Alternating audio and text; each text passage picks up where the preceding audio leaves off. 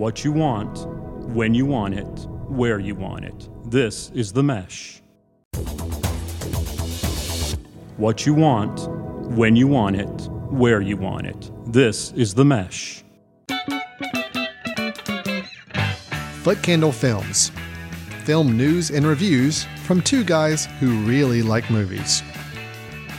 This episode is brought to you by the Foot Candle Film Society.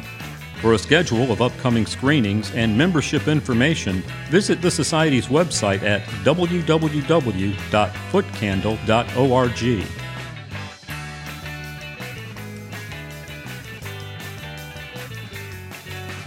Hello, everyone, and welcome to Foot Candle Films here on the Mesh.tv podcast network. My name is Alan Jackson. With me, Chris Fry. We are both uh, directors of the Foot Candle Film Society and the annual Foot Candle Film Festival, which just wrapped up for the 2021 year. Chris, Yes. felt like we had a good uh, good festival year. We'll talk about that a little bit later as we get into the news section.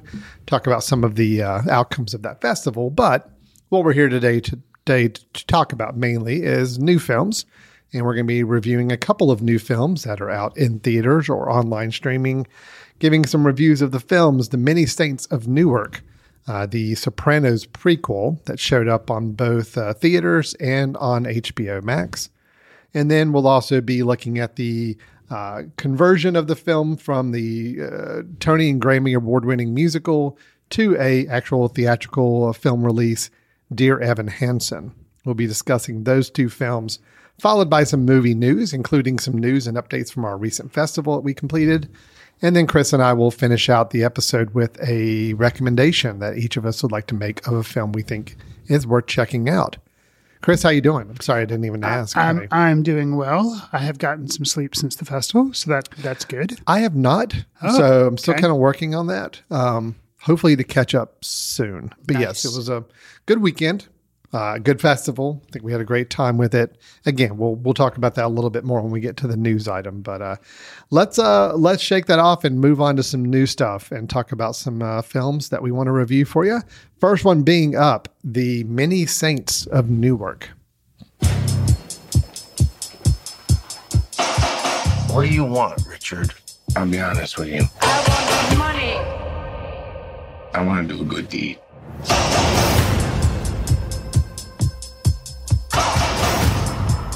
I want to do a lot more. The best things in life are free. I try to set an example for my nephew. Give them to the birds and bees. I want money. Anthony got kicked out of school. I went through all that trouble, and for what? I'm always being accused. You gotta be good. That's what I want. I want to do whatever I can to help the family. That's what I want. Money don't get everything, it's true. What it don't get, I can't use. I want money. Wonder what they talk about in there. I didn't catch the name. Pussy. Put him on the table. I think I just got this jacket. You know, I, I try so hard.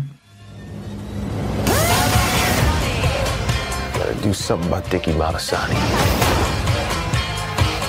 What? Whoa. I know you can get anything. Look at Dickie Moltisanti. He steps up, takes care of his family, takes care of all the bases. If anybody tells anybody about this, How you doing on your merit badges? I want to do all kinds of good things. It's the want thing.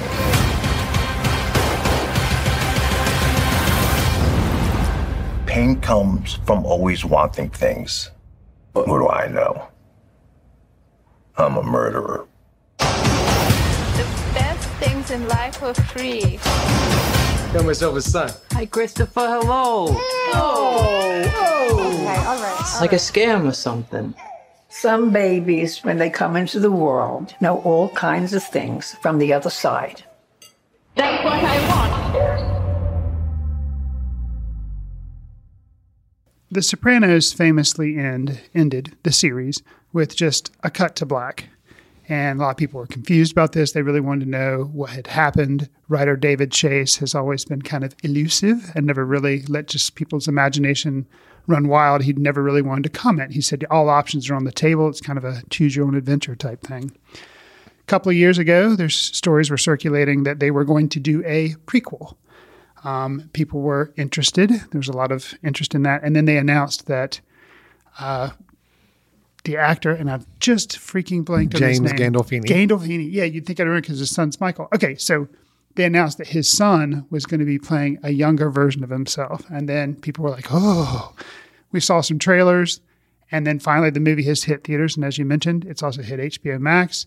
The summary, as of IMDb, thank you, all it says is a look at the formative years of New Jersey gangster Tony Soprano. That's it, a one sentence summary.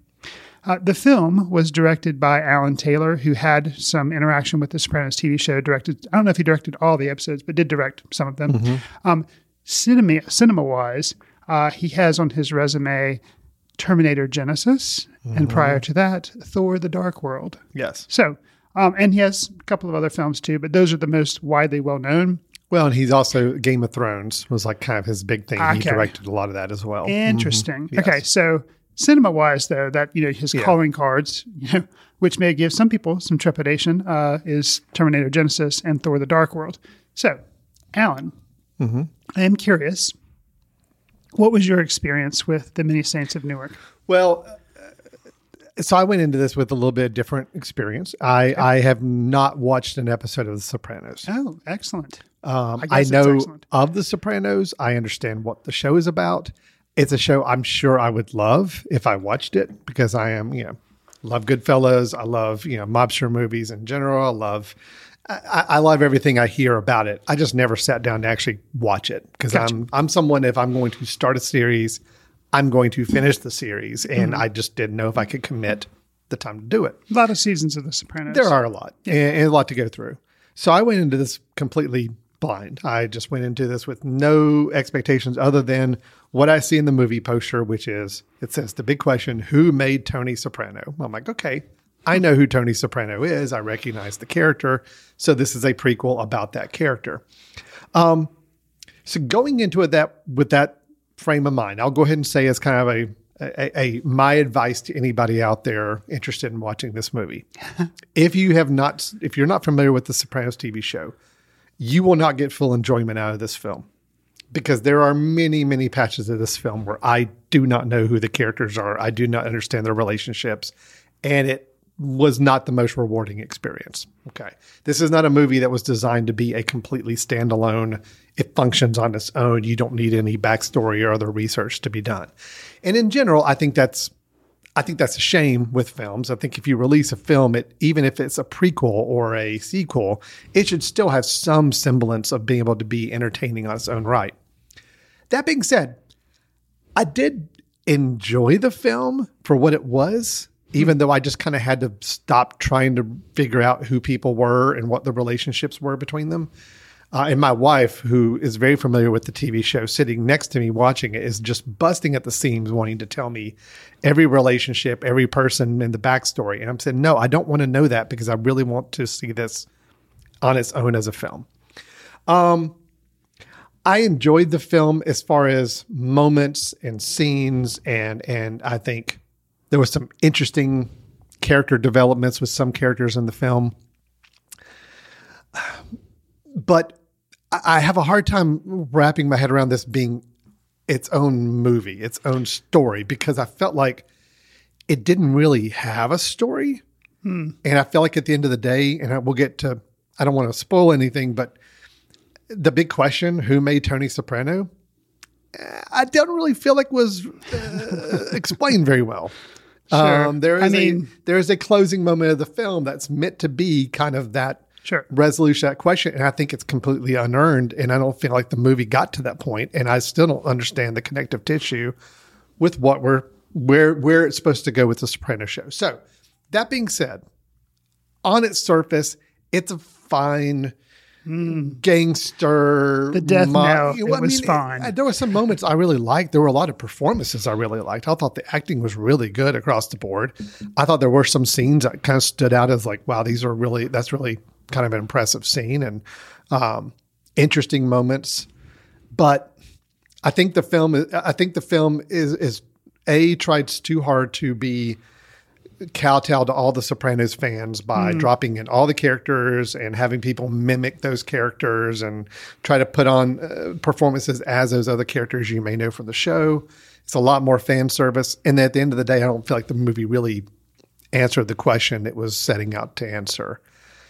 So that's my broadest interpretation of this rev- of review of this film. Chris, I want to hear your thoughts. You are someone familiar with the show. Yes, I did. I did watch all the, show. seasons of it. I'd like to hear your opinion because it's probably going to be from a different perspective. Well, you know, me. the interesting thing is, um, you kind of were able to achieve what I wish I, I, I wanted my wife to see this with me, but our schedules, she didn't have a chance to see it with me. She's never seen The Sopranos, um, and she watches a lot of movies with me. So sometimes it's interesting just to get her perspective on what she thought of the movie when she has no idea of the background. Um, so, but yes, like you said, I'd, I'd watch the show, but I felt like the movie to me was just constantly frustrating because my mind was like, wait, who's that character supposed to be? I need like a pop up video version, even though I'd seen the episodes of the show and I recognized like the one big character that they kind of, which I guess they're saying is who made Tony Soprano, would be the um, Alessandro Nivola plays Dickie Moltisanti. Yeah. Okay, and he's like who is who is um, Christopher, who is in the Soprano series. It's his dad. his father. Okay, so but it, he's like he was very influential in forming Tony Soprano. Okay, so I won't go into all the other minutia for people who don't understand the show Sopranos because it wouldn't make any sense. But but so he's the one that's kind of is kind of a central character of this film. Yeah. And I liked him. And but what was kind of crazy is they had all these other figures that were like members of the mafia that you would you'd be like, oh wait, I'm supposed to know who this is, and then Yeah. that would distract me from trying to follow what the heck was trying See, to I didn't on have to in worry film. about that. Like, "Ah." I didn't know the worry about. it. I'm like, yeah, I don't know who that is. and some of them were kind of entertaining, I will say. Uh, Corey Stoll, who was in House of Cards, people Yes. may recognize him from House of Cards. He was also in one of the Ant Man movies Yes. Mm-hmm. as Yellow Jacket, and I believe he's going to be in the upcoming Ant Man movie as well as Yeah. Yellow Jacket. I do like him a lot. He's Oh, a good actor. I do. Yeah. Mm-hmm. And he played Junior Soprano, and that was so that was kind of fun. And that's kind of they really threw you a bone with that one because he's bald and wears the glasses. You're like, oh, okay, I, I, I know who that is. Still didn't know who that So you was. didn't know- That's- but I liked his character. Right, Yeah. Mm-hmm. right. He was engaging enough. That, and another guy who I can imagine you totally didn't know what he was doing, and you may not have been able to appreciate him at all. But I wondered if you recognized it was John Magaro from First Cow, and he played. You won't know the character's name, but Silvio, who had a hairpiece that kept messing up and had this certain kind of walk that he does. In the series, he's played by the guy who was in the E Street Band. Oh with, yeah. yeah. um, okay. Uh, Van Zandt. Yes. Uh, yeah. He plays Van Zandt's character. Okay. And so I did pick up on that. Okay, you did. Because And again, I, I having seen mannerisms. fleeting moments of The Sopranos, and I knew that um, Van Zandt. I, I forget his name too. Stephen. Steve, Steven Van Zandt. yeah. I knew Stephen Van Zandt is in The Sopranos, and when I saw this guy putting on this kind of caricature, You're I'm like, like, okay, that's that okay, that looks kind of familiar to what I remember. And see, that. it was fun and eerie, especially some scenes towards the end. It's like Christmas time, and he's talking with um, and he's having these like serious conversations about taking Tony under his wing and stuff like that. Um, he really embodied the character that Stephen Van Zandt had spent all those seasons building Mm-hmm. up. So that was really cool. But at the end of the day, I think I kind of, I think I fall where you do, where and I'm I liked The Sopranos, but I guess I'm not a super fan. And I think sadly that's what this film is made for. It's made for the Sopranos super fans. And I ultimately I don't know if it's even going to be satisfying to them yeah. because I feel like the end of this movie, without spoiling anything, uh, does nothing but leave it open for a sequel.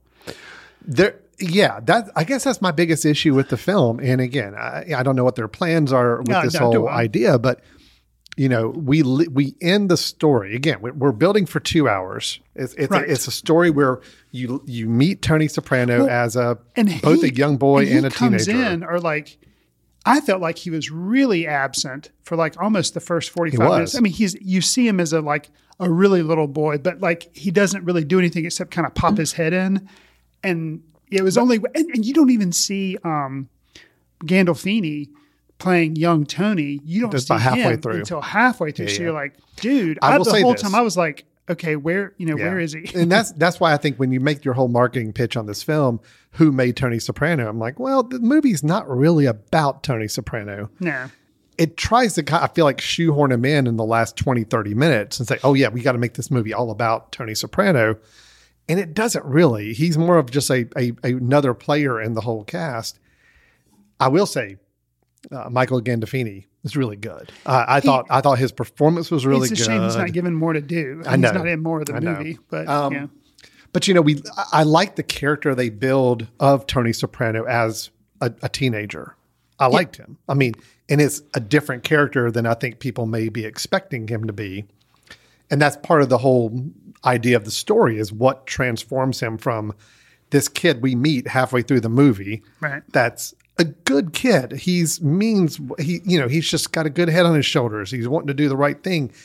And then you see a little bit of, of movement with him, but not a lot. And then by the end, we're supposed to assume that because of the actions that had just happened in the last, you know, little bit of this film, that now that's transformed him into something. And I just didn't buy it. I mean, I, I you're right. I think there's a whole nother chapter that they need to tell of, okay, now that he's kind of gotten a little bit involved in this world, Right. how did he really go from this to what you see, I guess, in episode one of The Sopranos? Sopranos, You know, right. and I don't feel like there's, I don't feel like they bridged that at all. So you could kind of easily walk away from this movie saying, well, I just spent two hours. I don't really feel like I got anything out of it that helps me understand the, the the original series anymore. If that's what the intent of the film was, I hope that the film was intended to be more of a standalone piece of entertainment, and it halfway succeeded on that. But I just felt like at the end of the day, I, I felt like I was just watching a big teaser for something else. Yeah. and that was i guess a little disappointing to walk away from it with. But um but i will say i you know acting wise i thought was really sharp. I thought it looked really good. I think it was shot really well. I think it was you know a great use of music through the film. I mean it, it had all the makings of a really good film. Okay. it just i felt like the story just did not know what it wanted to tell by the end of the story and and if it was all just a setup to do a the many more saints of newark as another film then that's Right. a little disappointing because i don't I, I, that's was that wasn't what we were trying to buying into there And that's what it felt like to me. And I think also, I remember back when the show was on The Sopranos, you know, people would dissect it as much as they dissected Game of Thrones and as much as they dissect, you know, all these other TV episodes that we see, you know, currently they do it with Ted Lasso, where you, you air an episode and then immediately people say, oh, well, that was an off episode. It's not good because these reasons. Or everybody slams the internet saying how good an episode was. This feels like an episode of The Sopranos that was just okay. And people would be like, oh, it was cool that we saw a young version of it. But then overall, it would just kind of wash into the wasteland of memory and nobody would really remember it. And that that's that is disappointing. But I think Sopranos fans that are just so desperate for more content, well, you got something and you may think it's kind of cool, but it does seem like a waste because I agree. The cast I thought was really, really good. oh yeah the whole Um, every i mean let me just call out a few you've already mentioned alessandro nivola really good Yeah. as uh, dicky uh, Mas- uh, Montesani.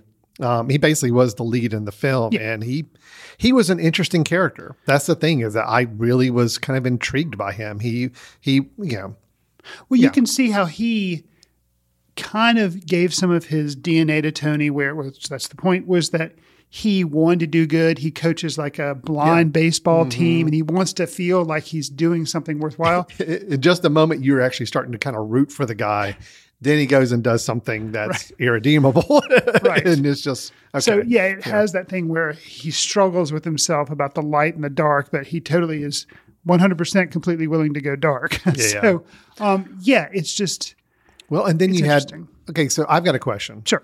I may or may not be able to answer. it 'cause Leslie I'm gonna- Odom Jr. in this film plays Harold McBrayer. Yes. Also, really good acting. I, I thought his Original, performance people would know him from so. Hamilton and right? And I think uh, what was the film that?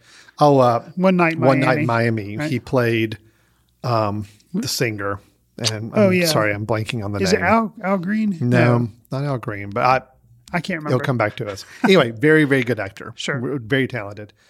And so he has a whole subplot and kind of a mixture into this world that didn't carry over to the series, correct? Like his his whole storyline, character, and, and I don't believe so. But there again, you know, super fans would know better than well, me. anyway, I just I don't believe I thought it was interesting. I liked I liked his character, I liked his story, but I it didn't go anywhere by the end of the day. I didn't really understand what the point was.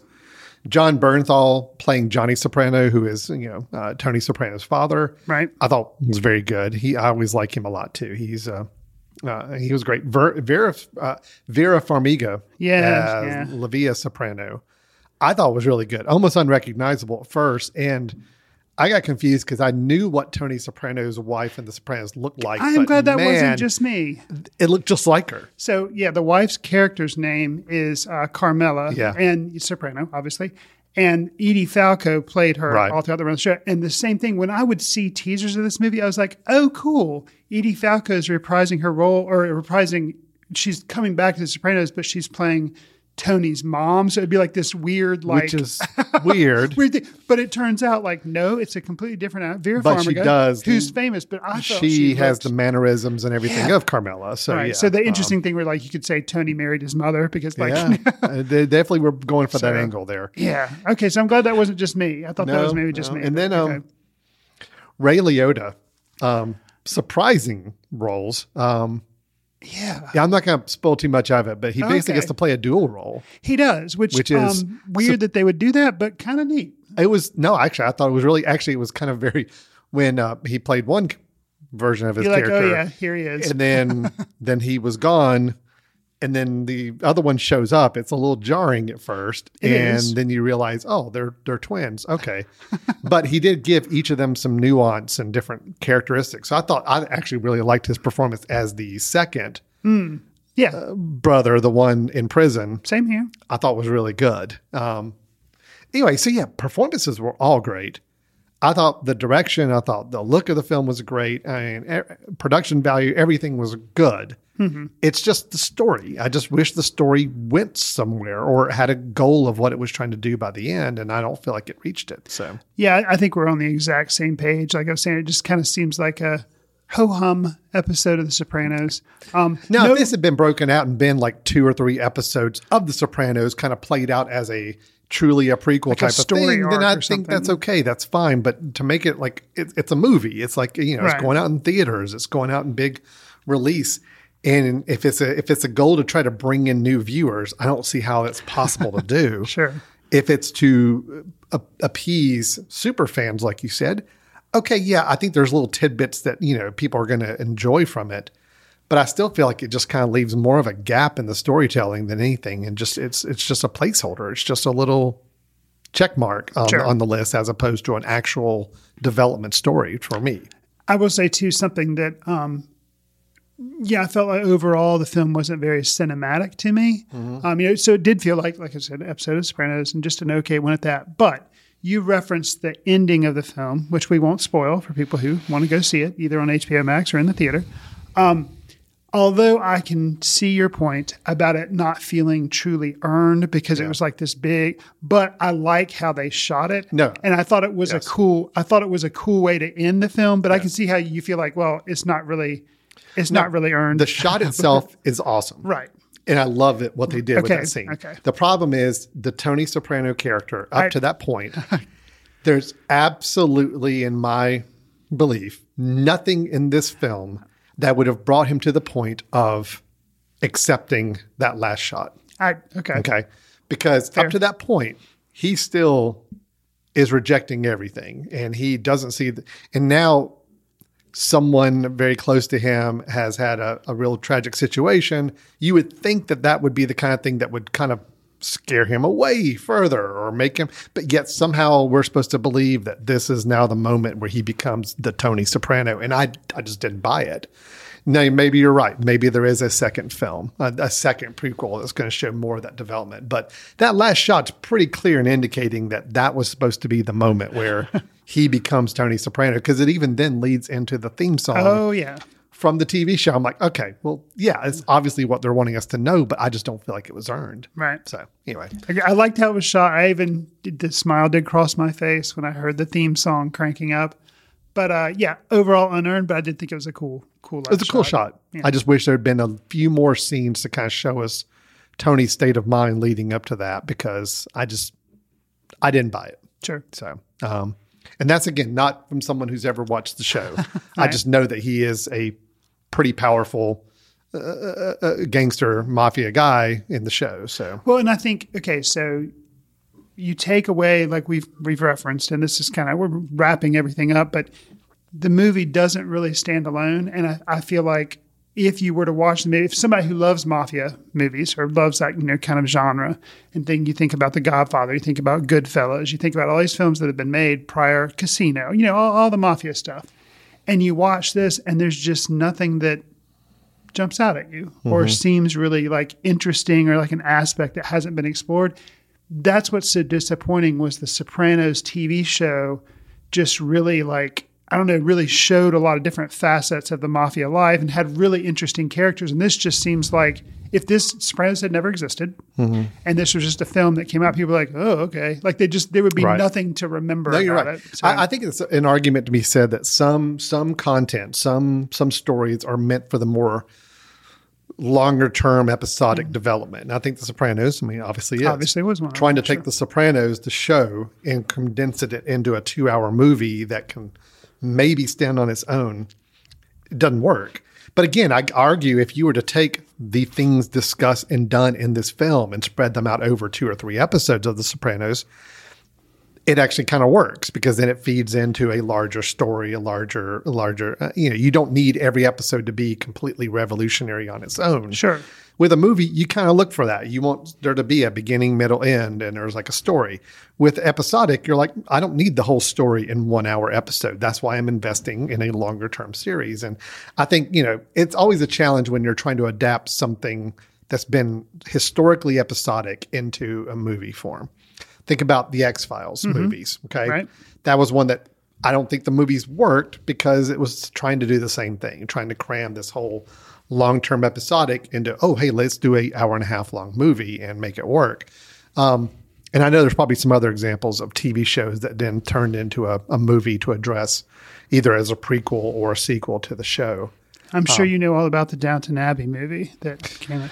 Well, I mean, and I, I didn't watch the movie, but Neither I mean, that's I. another example where I mean, the movies I don't think did great. I don't think you know. I don't think it just people were clamoring for more movies because again, you were more invested in the longer term development show instead of trying to cram it into two hours. So, anyway, it was an interesting experiment to see this film, especially not having been familiar with the show. But on the surface, again, I think there's a lot to like with the film. I just I think there's going to be a lot of disappointment walking away from it that it just doesn't really give you anything uh, tangible at the end of the day. Sure. And and I do feel like for a film that's all about supposed to be the origin of Tony Soprano, he was fairly underutilized. Agreed. Which is a shame because I did and really enjoy watching Michael Gandolfini's performance. Mm-hmm. And uh, I mean, he got his dad's mannerisms down down pat. You know, Sure. I think it was very very clearly obvious um, that he was the same character basically. I wonder if it would have been changed if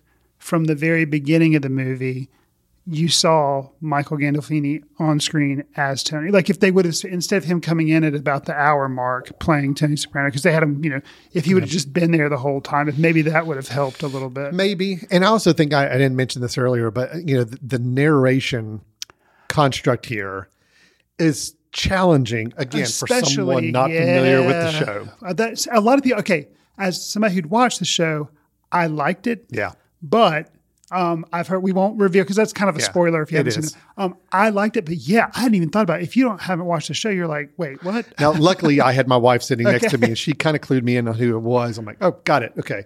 But yeah, that's that was a little jarring as well Because that provides Um, some interesting irony at some points. But yeah, if you don't, it it's really like, makes huh? the whole relationships work a little bit better in the film. But again, it's some back knowledge you've got to have, and I, yeah, it's it's a it's a tough movie. It's it's tough, and I en- I enjoyed it on the surface, but I do think there's a lot of caveats to Actually, keep you in know, mind the one it. if I if I were to say I felt like the story didn't really go anywhere, It didn't achieve like really telling us about the growth of Tony Soprano. But I will say that was the most interesting thing about it to me was when that narration would kind of come in. It was kind of like, huh, there's some color commentary, kind of. Yeah. I guess sometimes you know pointing out something really obvious to you, but like, oh yeah, that is interesting that this happened and that's what this means. But yeah, Well, it also explained to me too why in the IMDb listing why a certain actor is listed on the Oh. cast, even though you never see him. So, Correct. Yeah. That's okay. true. All right. Well, that was a lot longer about the many saints of Newark than I expected us to talk, but is an interest. I think it's just an interesting film project, and I think kind of it just you can approach it from a lot of different angles. So I did find value to it. I did find it to be on the surface entertaining in its own right.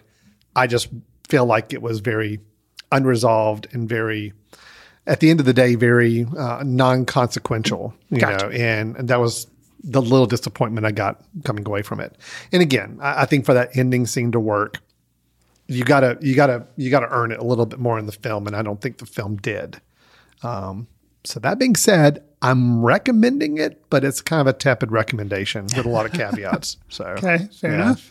you you're coming away I, I would recommend it for super fans only. okay but anybody so- else you feel like probably you can probably just skip it Skip it. Yeah.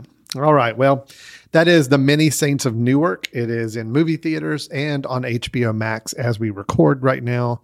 Um, so we're a little little mixed on it, but uh, maybe some value there if you're in the demographic to to enjoy this film. Okay, let's move on to our second review, Chris, which is the film Dear Evan Hansen. Dear Evan Hansen, today is going to be an amazing day, and here's why.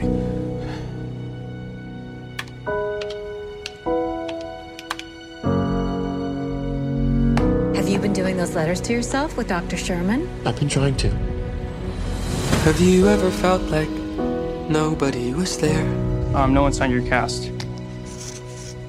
Now we can both pretend we are friends. I'm sorry about my brother. Have you ever felt forgotten in the middle of nowhere? I wish everything was different. Wish I was part of something. Wish that anything I said mattered. Have you ever felt like you could disappear? Dear Evan Hansen. Yeah, yeah, that's mine. I'll, I'll, I'll just take it. Wait, I really, I need that back. You could fall, and no one would hear. Connor took a letter from me, and it was an assignment from my therapist. Ew. Even when the dark comes crashing through, Connor's mother and stepfather are here to see you. when you need a friend to carry you, Connor wanted you to have this. and when you're broken on the ground. Dear Evan Hansen, he wrote it to you. His last words Connor took his own life. He what? I'm sorry, Connor didn't write this. No, no, no, please. It's this. You will be found. We didn't think Connor had any friends.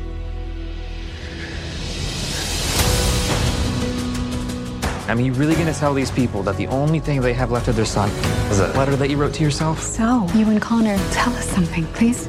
Right. Um, I started talking and you couldn't stop. They didn't want me to stop. I'm putting together a memorial service. If you wanted to do something,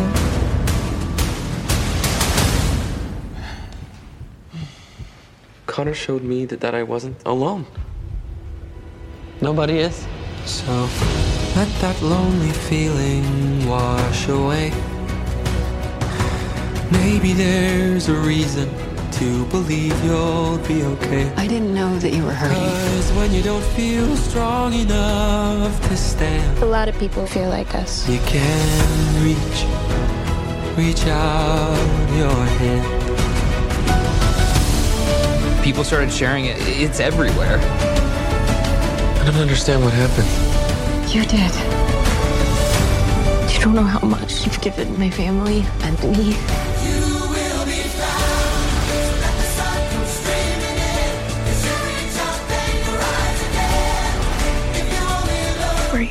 Actually friends with him?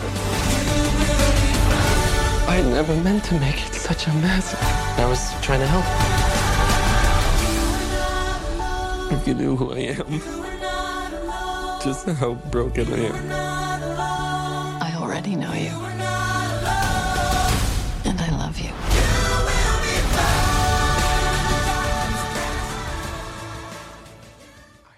In Dear Evan Hansen, Chris, we have the story of a high school senior who suffers from social anxiety disorder as he uh, takes a journey of self discovery and acceptance following the suicide of a fellow classmate. Now, Chris, this is a adaptation, another adaptation, kind of interesting to be doing it after our first review, but of a different form, uh, film adaptation of the Tony and Grammy Award winning musical, stage musical. Uh, we have Ben Platt playing Evan Hansen, who is the same individual who played him in the stage performance. Uh, very lauded, uh, you know, uh, award-winning performance, both as actor and singing on stage in this in this play. And then now he's playing the same role here in the film version. Chris, this is a film that I, I never want other reviews to skew our own opinions of a film. But I am curious your take on this. This is a film that got a lot of online hate, like even from the trailer coming out. Right. Because of the idea that you have Ben Platt, who I think at the time of the making of this film was maybe 28, somewhere in that neighborhood age wise, playing a high schooler. And uh, the trailer didn't didn't help the film's efforts any because it very clearly uh, showed how a 28 year old trying to play a high schooler was a little odd to see, and I think a lot of people took umbrage with it and really just kind of skewered it online. But I think there's maybe other reasons why people kind of have been ravaging this film a little bit more. It did not do well box office. Uh, it, a lot of critics have really been down on the film. I think there's some other reasons, but I'm kind of curious to hear your thoughts on just on the surface what you thought of Dear Evan Hansen. Were you familiar with the the musical at all beforehand going into this? Had you know, I don't know if you had seen it or not, but how does this film stand? Kind of like we talked about with Many Saints of Newark. Does this sure. film work on its own as a film, or is it only for the people who are really fans of the musical? Right. Yeah. Um, so you brought up the one thing that um, I was hoping, I wish I hadn't heard because I, you just can't escape it. And my wife, unfortunately, you know, here again, she sees a lot of movies with me, and she saw this one with me. Unfortunately, I'd kind of babbled about it. So the movie starts, and she's like, uh, yeah, he looks ridiculous as a high schooler. so I wish like somehow I could just wipe all that from my mind. Yeah. Because it it is it and it wasn't as distracting for her, I get, but for me, it was just like almost every time he was on screen, it was just like that just doesn't. It would have been no different if like an 85 year old man had been walking around. It just doesn't. And I, I don't know the whole process. Like, you know, could they have just cast everyone older, and so mm-hmm. that way, yeah, they're supposed to be playing high school, but then See, it wouldn't have been that as was jarring. my that was like, my approach to it. Because people uh, play people play yes. younger, people play a lot older. Like people, it, it's dumb. I mean, I harken back to the days of Grease, where the entire cast of the film But- in Grease, but they all were older, Right. And so that's that. Okay, yeah, we're gonna get to that. I think that would have been the way to fix this: is you need to make everybody a twenty-something-year-old actor playing high schoolers, but to see him acting alongside very, very obviously much, much younger, closer to high school age, it was tough. It's very tough. Anyway, it was it was tough, and so and I, I and I can't say that there was anything wrong hmm. with Ben Platt's performance. Oh, no. Obviously, he knows how He's to sing. The, he knows how to sing these songs. He could probably close his eyes and just walk around like he he just knows everything because he did it on Broadway for so long. But in a way that so I don't find anything wrong with his performance. I think he did a, a fine job, but I will say I just think he was miscast because of the age thing. Either cast everybody up or you know s- do, fix it somehow. And in so doing, I, I, I will say I liked the film. I was familiar with the music. I'd never seen a performance, but in my head, I'd kind of pieced together Sure. like little things that had happened. Um, I realized there is some differences in the film. There are some songs that are left out Mhm. um, because I guess running time or whatever, you know, which, which happens. Same thing happened with In the Heights. Some people were disappointed that Mhm. they left some stuff out. Um, but overall, I enjoyed the film, and I wish I wouldn't have had that huge elephant in the room Yeah, of Ben. Platt's performance. It was, it was tough. But I think in a way, um, what just really surprised me was how much I was amazed at the performances of Kaitlyn Dever and Mhm. Julianne Moore Yeah. when they sang. Mhm. Because Kaitlyn Dever, for those who may may or may not, she was in Booksmart. Mhm. And so when I saw her in this, she plays um, Connor, who's the one who passes away, um, that Evan Hansen like gets in with Connor's family. Uh, she plays Connor's sister. And so, you know, she has some songs. And when she, I was like, huh, I'll be interested to see her sing. And man, does she sing. And I think she does a really good job. And that, it was kind of like, wow, I feel like, so I was more drawn to her performance and not even seeing Ben Platt as Evan Hansen because she was much more interesting, I Yeah. think. And then there's, you know, there's a moment towards the end of the musical. Actually, I think it is kind of, well, it's Mhm. close to the end Yeah. where uh, Julianne Moore in the play, I understand she has the character of Evan Hansen's mom, has two, maybe three songs. In this film, she has one song. Mhm. And boy, boy, does she nail it! And it was just like, and I didn't even know. I, maybe others are aware that Julianne Moore could sing. I I wasn't aware.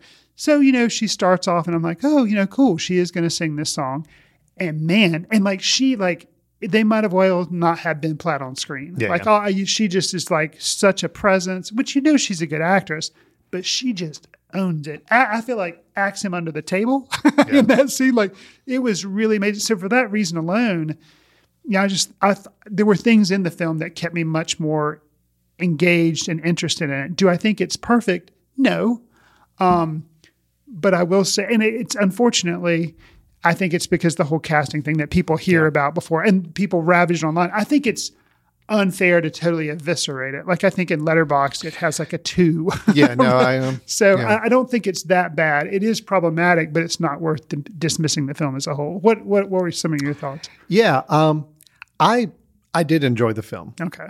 Um, I think yes, the the age uh, was distracting, and it made it a little tougher for me to completely just buy into it. Uh, uh, I, I- I just kept wondering during the whole film. I mean, I know Ben Platt's so good in this role, Sure. but But how great would it have been if you had a true teenager that was a good singer, a good actor, to perform this? did you did it make you think of in the Heights where Lin Manuel Miranda could have reprised his role, Yeah. but instead said, No, "You know he's what? like, "No, I'm going to give it to Anthony Ramos, who's younger and fits the part. I'll still get a bit part in the film, Yeah.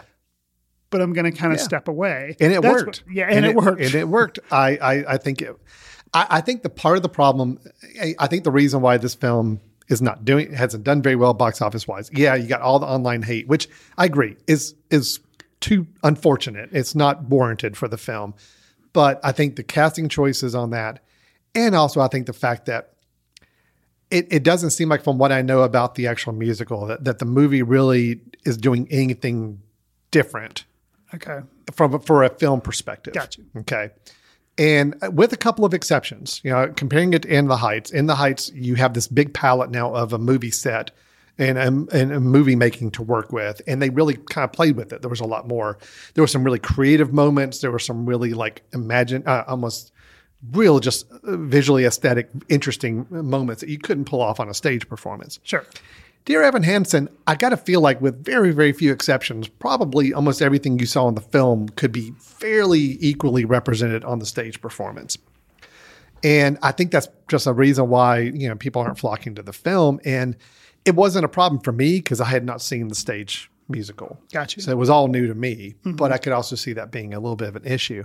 Um, I, I just, yeah, I just kept wondering if you just had some even unknown young performer to play this part, and make a career, uh, a career span, a real career defining part for somebody young. How great the movie would have been. I think because it would have just carried everything through. And again, nothing against Ben Platt because he's really, really good. Right. It's just, it's just so tough to really enjoy the movie at its full potential Well, because it's, of that. it's kind of when you know, because maybe you don't know, but you, even though you'd never seen the play, you knew, okay, this is the guy who did this role on Yeah, Broadway. you're constantly thinking that he's already a huge star, and Yeah. for a huge star to be playing this, why nobody notices him? It's it's kind of hard to block. and there's a little out. bit of the watching him perform and thinking, okay, well, he's just kind of going through his same motions with this performance that he's been doing for years. Where I would rather have seen somebody doing it almost like they were doing it for the first time, truly experiencing this story. Um, yes, because it's a it's a devastating story. It's a it's a um, it's you heavy. know, it, it's a heavy story, and it and it and it ends in a place where I was happy the story ended where it could have gone in a lot of different directions, and I think it, it and I was always worried it was going to take pull off a little more of a, a Hollywood ending, and it didn't, Right. Which I was really thankful for.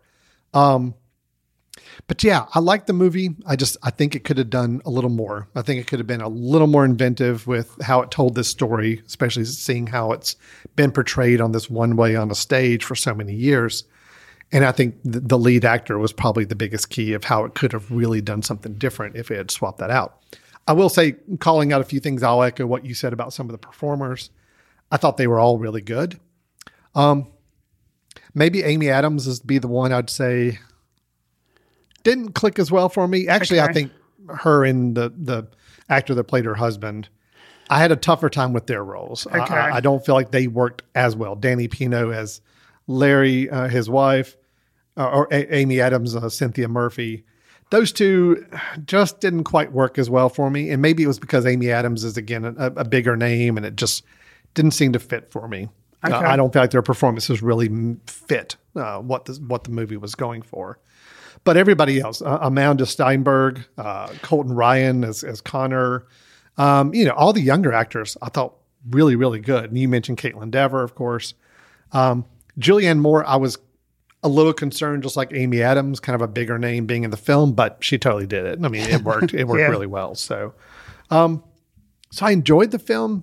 I just I feel like it could have done more, and I think there's things they could have taken to battle some of the unfortunate online hate they've been getting for this movie since releasing it. which is an interesting thing because this film deals deals with not necessarily bullying, but online opinions and online things and the Yeah. good and bad of the internet and Right. Facebook and everything. So to, of- to have it actually be a victim of online rage or something um, is is interesting in itself. So I, I will say a couple standout moments for me. Um, there's a a song, and I don't know if it's from the. mu- I'm assuming it's in the musical.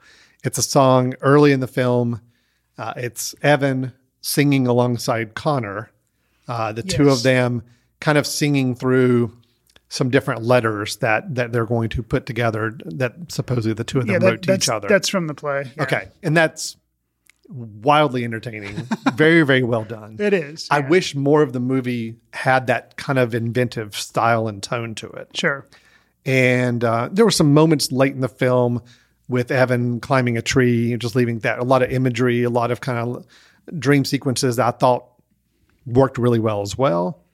I just wish the film had kind of been a little more inventive with telling the story than just treating it almost like a, a play-by-play of the stage performance. You know, um, Yeah, I, I, I can see that. So, um, Sincerely Me is the Yes. song that you're referencing and performance in the film. And yeah, that really worked. And I think, you know, I was hesitant because the film opens and one of my favorite songs, even though I've never seen the play, but I've listened to the soundtrack, Waving Through a Window, it just wasn't clicking for me. I think it was the awkwardness of seeing Ben Platt and seeing that he's older than he should be and just kind of knowing I'm like, yep, it doesn't look right. I think that's Yeah. when my wife leaned over to me and said something about it. And I was like, yeah, yeah.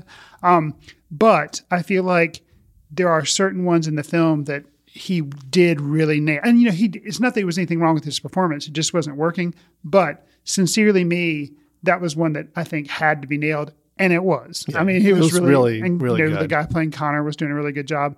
And then the other one that I felt like really had to be delivered, and I feel like it was, even though you know it wasn't perfect and everything. But um, you will be found, the one where he's giving the speech up on the stage. Oh, right. about, and Yeah, I yeah. felt like that. No, that- that worked. I felt like that worked, Yeah. and I felt like if that hadn't worked, or you know, if one of those two hadn't worked, then the film just, you know, I would have be, I'd be lower on the film overall. I think But- it's just. I mean, if I want, if we want to talk bigger about the the theme of the film, Hmm. I See, think and all that works for me. No, no, no. The whole, I mean, everything, story, theme. I think coming back to this, the same root issue with the lead performer, you know, the whole theme is people at a very, uh, uh, a very tough time in their life, those teenage years, those years where they're trying to figure out who they're going to be.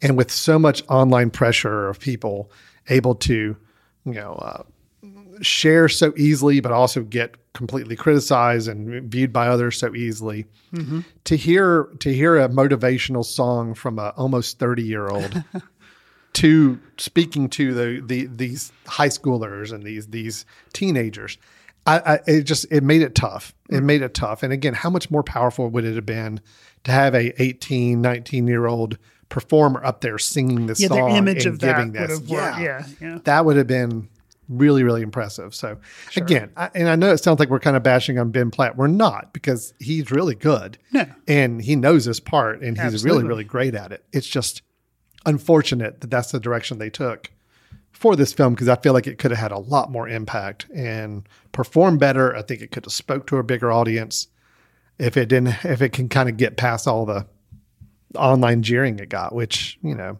maybe it was a little extreme, but I can understand where people are coming from, kind of being disappointed with that choice. Sure. Yeah. So that is Dear Evan Hansen. Um, sounds like we both enjoyed it. There's a lot there to like, but you do kind of have to wrestle with some of the casting choices that were made.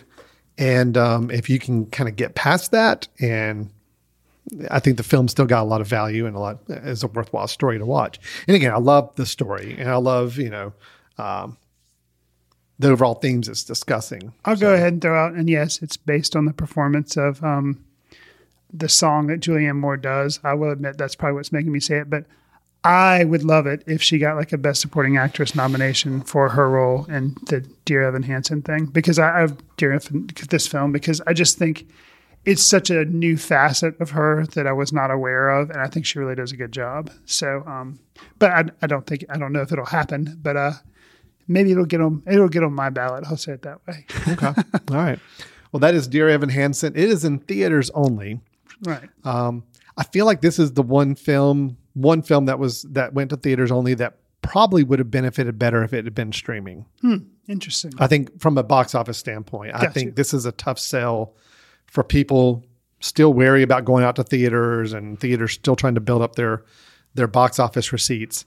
This is one that I think kind of maybe crippled itself a little bit by going theater only. I'm I'm not saying theaters should all be or studios should be pushing all their films online, but this is one that kind of screamed for make it online, make it available for as many people to see, and Hmm. hopefully get past some of the the online hate that's out there. But instead, it just had really really poor box office returns, and that's pretty much going to be it for the film, unfortunately. So, all right, that is Dear Evan Hansen in theaters only right now. Um, Chris, we'd had our discussions of the Many Saints of Newark and Dear Evan Hansen. We're going to take a quick little break. When we come back, we'll have our movie news segment and also our recommendations for the episode. So stay tuned. You're listening to Footcandle Films here on the mesh.tv. This podcast is sponsored by Jackson Creative, a custom communication agency located in downtown Hickory, North Carolina, specializing in online content creation. To learn more, visit thejacksoncreative.com. Jackson Creative, we tell your story. Hello and welcome back to Footcandle Films here on the mesh.tv.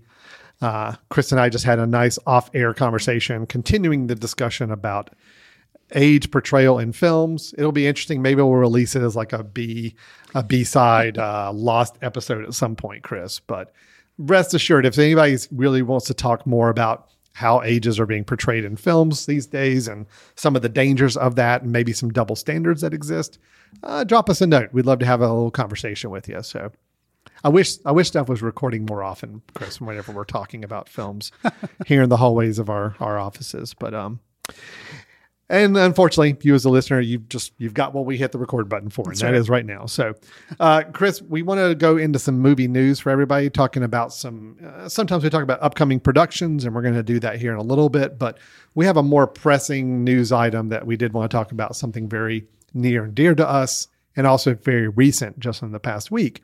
It is our 2021 Footcandle Film Festival that was held both online and in person screenings here in Hickory, North Carolina. And uh, we had 37 films uh, right. featured during the course of the weekend. Uh, from uh, hundreds of submissions we received around the world, we whittled it down to the 37 that were shown. And we had a great weekend of screenings and discussions, and some filmmakers joining us for dis- uh, discussions of their work. But uh, we want to announce the winners too, in case anybody was curious and had not heard the winners of the festival. Chris, let's uh, let's kind of go through some of the the highlight the winners of the uh, festival this year. Sure. I'll hit the uh, two screenwriters that won for their best scripts. Great. And um, I'll kind of also give you a little bit about what their scripts were about, just so you know. Uh, first off, we had uh, William Jody Ebert, and he was our second place winner for the screenwriting competition. And his script was Stories I Told My Father. And this was a screenplay about a scriptwriter who was living out in California and was falling on kind of hard times. And he gets a phone call from his sister that his father is not doing well. So he flies home to, I think it was Maine, um, flies home to Maine and kind of tells his father some stories because his father's in a lot of pain because he's dying of cancer. And he makes up stories on the spot and shares them with his father to kind of distract him from how he's feeling. And in the screenplay, these stories end up kind of taking on like miniature movies within the movie. Mhm. So um, it's it's really good and kind of moving. Um, so that was stories I told my father from William Jody Ebert, and then taking home the first place prize was Angelica Belta, which was a screenplay by Michael Vincent Montgomery.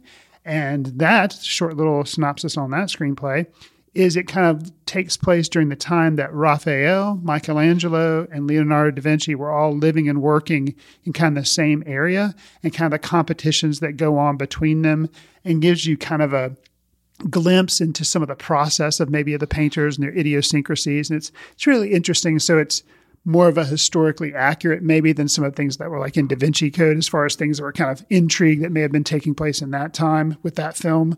Um, this film tries to take a little bit more historical, you know, accurate maybe, Mhm. um, but it still has that kind of thriller type thing. To me, it reminded me of something like Amadeus, which was originally a play that was adapted into a movie, but where you learned about the relationship between Mozart and Salieri. This kind of had some of that stuff going on. Um, so it was interesting to me. So uh, hopefully one day uh, we'll get to see one of those two as films. Uh, that would be awesome. We enjoyed a great evening with those two scriptwriters talking about their work and uh, happy to have them as winners and uh, continuing our trend of recognizing screenwriting Yes. uh, during our festival as well.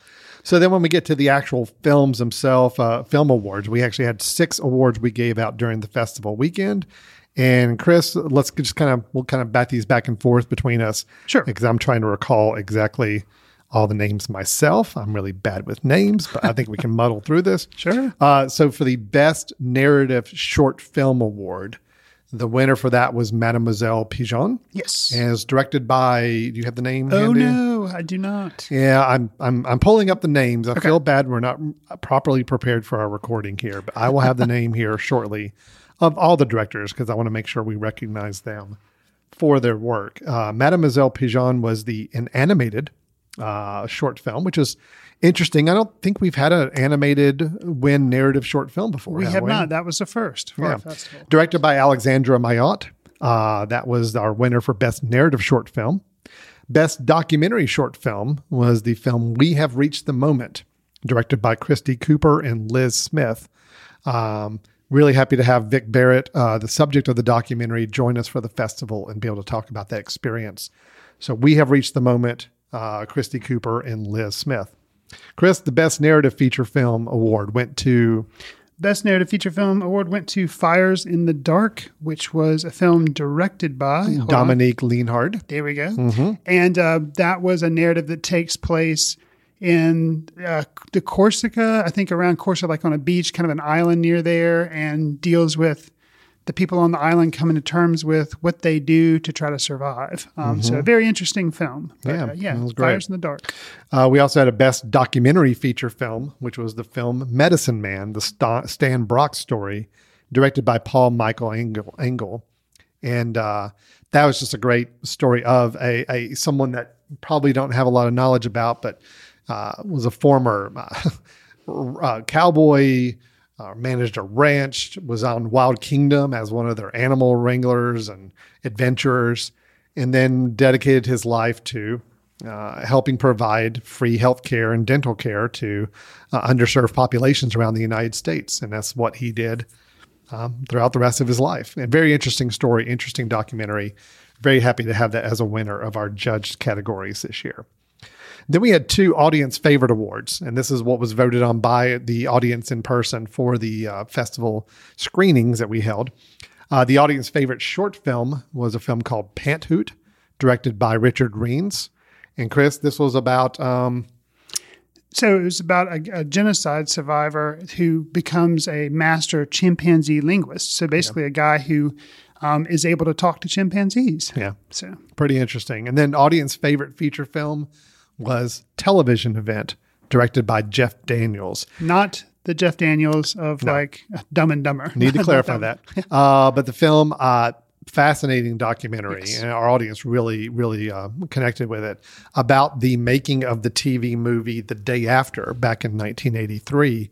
Kind of the impact that film had on our culture, on society, some of the production background of making the film in the first place, and some of the the, the reasoning for doing so. It was to me just a really, really great documentary, and I'm glad to see it got an award for the audience favorite feature film as well. So that was our six film awards, along with our two script writing awards. Um, great assortment of films we got to recognize this year, Yes. along with all the others. Were, all the others were uh, very well received and uh, got a lot of feedback. Great feedback from our audience on all of them. So great.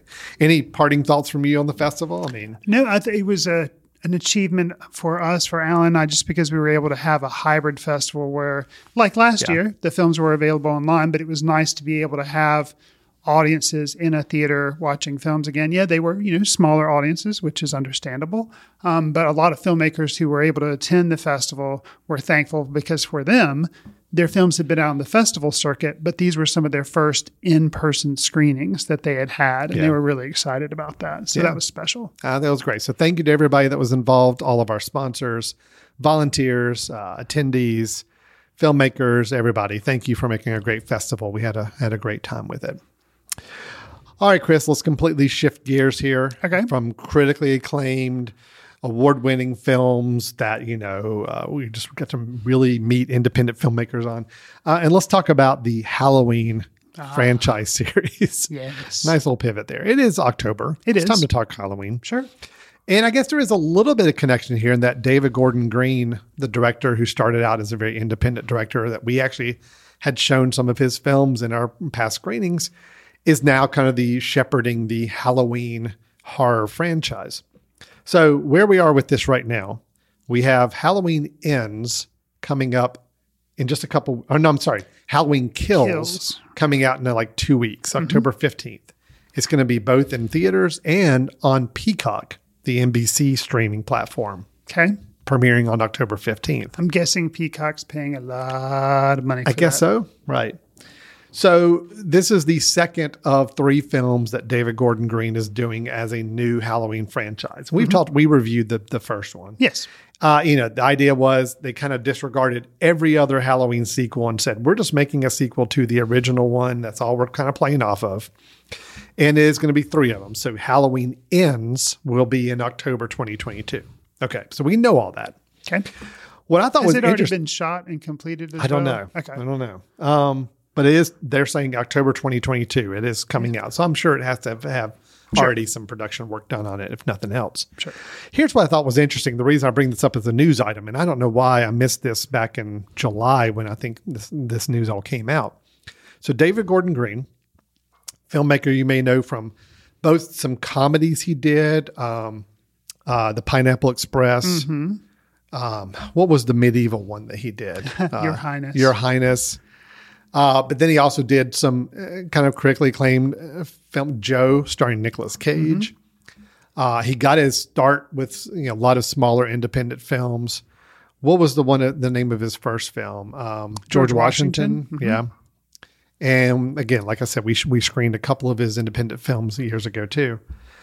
So you know he's done this Halloween trilogy, which was a little surprising to us when it was announced. It seemed like an interesting match for him to work on. But uh, his his journey into revisiting classic horror is not ending anytime soon. Hmm. Um, I did not realize this, but his next project that he's working on right now is a sequel to 1973's The Exorcist. Oh. Yes. Which there has been a sequel already to that. Right. Right. Uh, but I think they're going to take the same approach in that they're basically going to ignore that those other ones happened. And this will be a direct sequel Hmm. to the 1973 original film. Um, it's also Universal Pictures and Peacock are spearheading it. So Okay. this will probably show up in uh, Peacock as well whenever Hmm. it happens. Uh, Ellen Burstyn, who was in the original film, is actually coming back on this one. Okay. Just like Jamie Lee Curtis was in the original Halloween, came back. Interesting. Um, but she'll be joined um, by Leslie Odom Jr. Hmm. Leslie Odom Jr. will be playing the father of a possessed child who tracks down uh, Chris, who is Ellen Burstyn's role, to have for her help. Um, David Gordon Green, we said directing. He's also helping with working on the script and working with Scott Teems and Danny McBride, and is co-writing the script with Peter Sattler. So, kind of interesting that they're doing the same kind of approach there, basically saying, all right, we're going to revisit the original. We're going to kind of mentally disregard all the other sequels, Hmm. just make a direct sequel, bring back a cast member from that original, cast, do it in real time. So, obviously, they're much older. You know, all this time has passed. Sure. Um, I just thought that was interesting. I did not know about the the, the Exorcist situation. No, I, I did not either. That that slipped by. I don't. Huh. Um, being a fan of some of his other work, um, like you mentioned, the non-horror work and things like Joe and um, Prince Avalanche. I really those are two that um, I'm a big fan of. So I have to say, I'm maybe you know I thought Halloween was fun. I'm gonna see you know the one that's gonna come out, Halloween Kills, but I look forward to maybe him returning to less blockbuster entertainment. But I understand if that's what he's interested in, cool. Well, Um, but I guess after doing three specifically, I you know I I guess I'm a little let down. But uh, it is interesting that he's doing The Exorcist, and like you say, Mhm. it's the same type thing where there've been films that have kind of reached the end. Because Exorcist, did it have? It was three films, maybe. I think there were three. There were three sequels. Okay.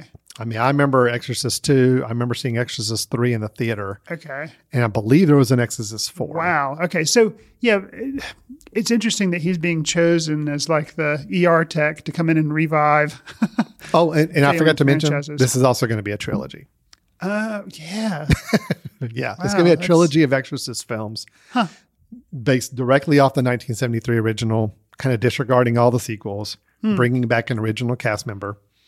Yeah, same formula. And they've already slated that the first one of these will come out October 13th, 2023. So we've got Halloween Kills this year from David Gordon Green. We got Halloween Ends next October. Then we'll have the first of these Exorcist movies in 2023 October. Huh. So he's just trying to own October I guess. Halloween revisited films every year. Which, you know, I guess it's like making a Christmas movie. If it does somewhat decent, then every year you're going to get residuals because those will be aired on cable. People will rent them and all that kind of stuff. So, Yeah. Interesting. Yeah. So I thought that was a very, very interesting story. It came out in July, which I didn't understand like why we missed that. But Hmm. I don't um, either, but I'm glad anyway, you brought it up. I just thought, you know, the Halloween spirit of Halloween side of things. I'm sure we will be watching, like you said, Halloween Kills. I'm kind of curious to see. I agree with you. I thought the first the first revisited one was fine. I had a decent time with it. I thought it was enjoyable. I mean, as much as you can say a slasher movie is. But I don't know what they're going to do with two more two more sequels. Yeah. That's my big question is like, is it just going to be a rinse and repeat? And let's just show him going on another murder spree. And we already know there's a third one, so I can't imagine anything is going to happen dramatically with the Laurie Strode character in the second one. I mean, I don't know. It's, sure. How do you make a trilogy out of like a slasher movie? I hope there's something interesting. I hope there's something different going on with these next two. I, don't- I don't know. We'll see. Hmm. We'll talk about it for sure. Okay, that's what we had for movie news today. Footcandle Film Festival results, and then all about David Gordon Green and his love of classic reinvention of classic horror films. So, all right, Chris, let's move on to the last section of our program here, where you and I both give a recommendation of a film we think is worth checking out. Whether you can find it online, you can uh, streaming, whatever the options may be. We want to make sure it's available to everybody to see whether it's a new film or something we revisited or something maybe we saw for the first time ourselves. Chris, what have you got to share with us on recommendations this week? So my recommendation is going to be a film that is currently streaming on HBO Max, um, and it's a film by Jane Campion, who's going to be coming out with a new film in I think maybe November. I'm not sure exactly, but um, it's called the film that she'll be coming out with is The Power of the Dog, starring Benedict Cumberbatch. So that's and it's gotten it's made some of the festival circuit, and people have been talking about it. So people probably recognize her name from the director who did the piano. That's how basically I know her. But I saw this film pop up on HBO Max, and it was her first film that came out in 1989, and it's um, it tells the story of two sisters. One is Kay, and the other one is Sweetie, which is the title of the film, Sweetie. And um, Kay is kind of she doesn't really know who she is. She kind of fumbles around between jobs, and um, then her sister kind of barges in and decides to start living with her, and it's just very very chaotic. Um, and it kind of exam er, kind of examines a very dysfunctional family. Um, but to me, what was interesting is I did not expect this from Jane Chan- Campion because Mhm.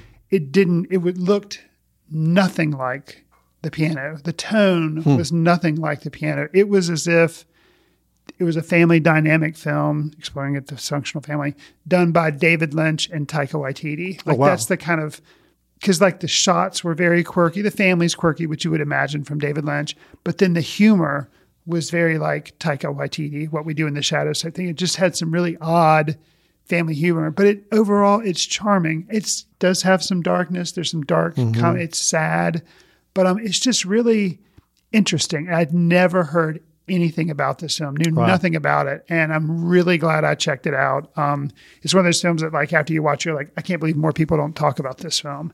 Um, but it And is all is the way back from 1989. Well, because when you mentioned Jane Campion, amid, immediately your your thoughts start going to films like The Piano and just kind of that overall style and looks. You're basically saying it's very different. Oh yes, yeah. And then granted, you know, since it was her first film, probably a much lower budget and no stars that you know recognizable. Whereas Piano has Holly Hunter and Anna Paquin and Mhm. um, Harvey Keitel. You know, so yeah, just completely, completely different. But um, they're just. I think about that film. Think like little about that film, little scenes from it, like constantly since I've seen it. So, Sweetie. Sweetie. By Jane Campion. Yes. From 1989. 1989. Available online. Yeah, for- HBO Max is I- HBO Max, you yeah. saw it. Oh, interesting. That's Yeah. good. I have to add that to my list myself. Um, mine, uh, you and I kind of joked about the fact that I'm probably going to be recommending this. And yes, you were right, Chris. I, I did. So we held a screening last week of Ah. a film um, in conjunction with our local symphony. Uh, because they were going to be performing uh, selections from the score of this film at an upcoming con- concert. So we opted to show the film to our community here, the area. And it was the 1944 film Double Indemnity. Now, uh, probably people out there who are very familiar with this film rolling their eyes. Alan, why are you just now recommending this? why is this a recommendation? This is supposed to be for like new things you just caught up with. It's true. I had not seen the film Double Indemnity until I saw it last week. And uh, yes, I'm here to say it's it's good. It's really good. It's uh I get the acclaim it's earned. It's very similar to me the way I look at Citizen Kane and go ahead and cue the eye rolls, Chris Fry. but on its surface, if you watch the film, you can look at it and say, oh, it's cliche. Oh, there's this and there's that that's so known and familiar. But remembering when this was made, Mhm. it wasn't cliche. This was what was setting some of those things that we now come to see as cliches Sure. decades later. A true film noir about a, you know, this is the story here. We have an insurance rep who meets and lets himself be talked into by a seductive housewife into kind of a murder insurance fraud scheme to basically have her husband murdered so that they could both benefit from the insurance claim.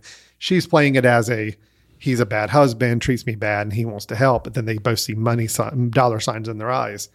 And you know, yes, it's a again the meeting of these two extremely what we would see nowadays as very cliche um, him the smooth talking insurance salesman kind of hitting on her her being very seductive and very uh, mysterious and uh, then they get into the scheme and things go go wrong and they find themselves in, in a, difficult situations from it but at the time thinking about where this was at the time it was made yeah this this was the kind of the this is bearing the standard. This is kind of setting the the tone for what film noir was going to look like for decades afterwards as well. Um, raymond chandler novelist was one of the co-writers of the film along with billy wilder the director of the film.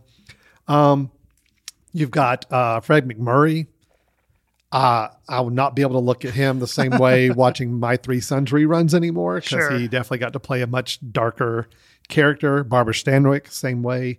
Edward G. Robinson, I mean, I've always enjoyed his performances in a film, but I really liked his performance in this film. I thought he was just such a interesting character. Yeah. So I really did enjoy the film. I thought it was great. I understand its position as a classic. I see why. And uh, for someone like me who's always been a big Alfred Hitchcock fan and other things, I can absolutely see how this really set the tone for a lot of the films we started to see later in the 50s and 60s um, in the same same genre. So, Double Indemnity, uh, you know, you can rent it on Apple i uh, TV, Amazon Prime, any of these places where you can rent the film for sure. It is available, and uh, I do highly recommend if you've never c- checked it out before. It's definitely one to watch. So, all right. So I think that's it for our show, right? We're all good there? Yeah, we're good. If Okay. you want to um, contact us or let us know about what you think about the show, you can send an email to info at footcandle.org. You can also follow us on Twitter at footcandlefilm. Al and I are both on Letterboxd, where sometimes we uh, post short reviews of what we're seeing. You can also um, check us out. Of course, you're listening to this podcast. We hope you do, and follow other shows on themesh.tv. You can help us reach a wider audience by giving us a star rating or writing a review on services such as iTunes. We're also available, available excuse me, on iHeartRadio, Stitcher, Spotify, and Pocket Cast. All right. So thank you all for listening. Uh, we hope you enjoyed it, and we hope to talk to you next time. So thanks again. We'll see you soon. See you in the ticket line.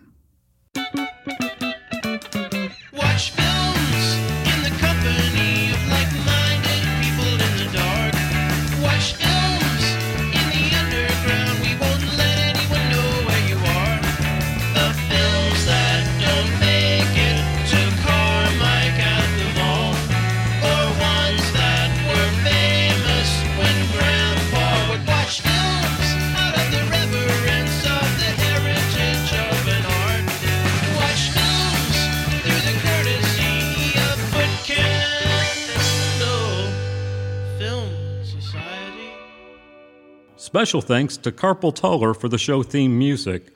For more about Carpal Tuller, visit www.carpaltuller.com.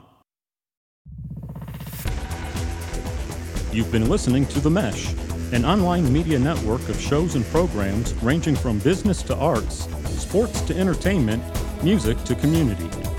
All programs are available on the website as well as through iTunes and YouTube. Check us out online at themesh.tv. Discover other network shows and give us feedback on what you just heard.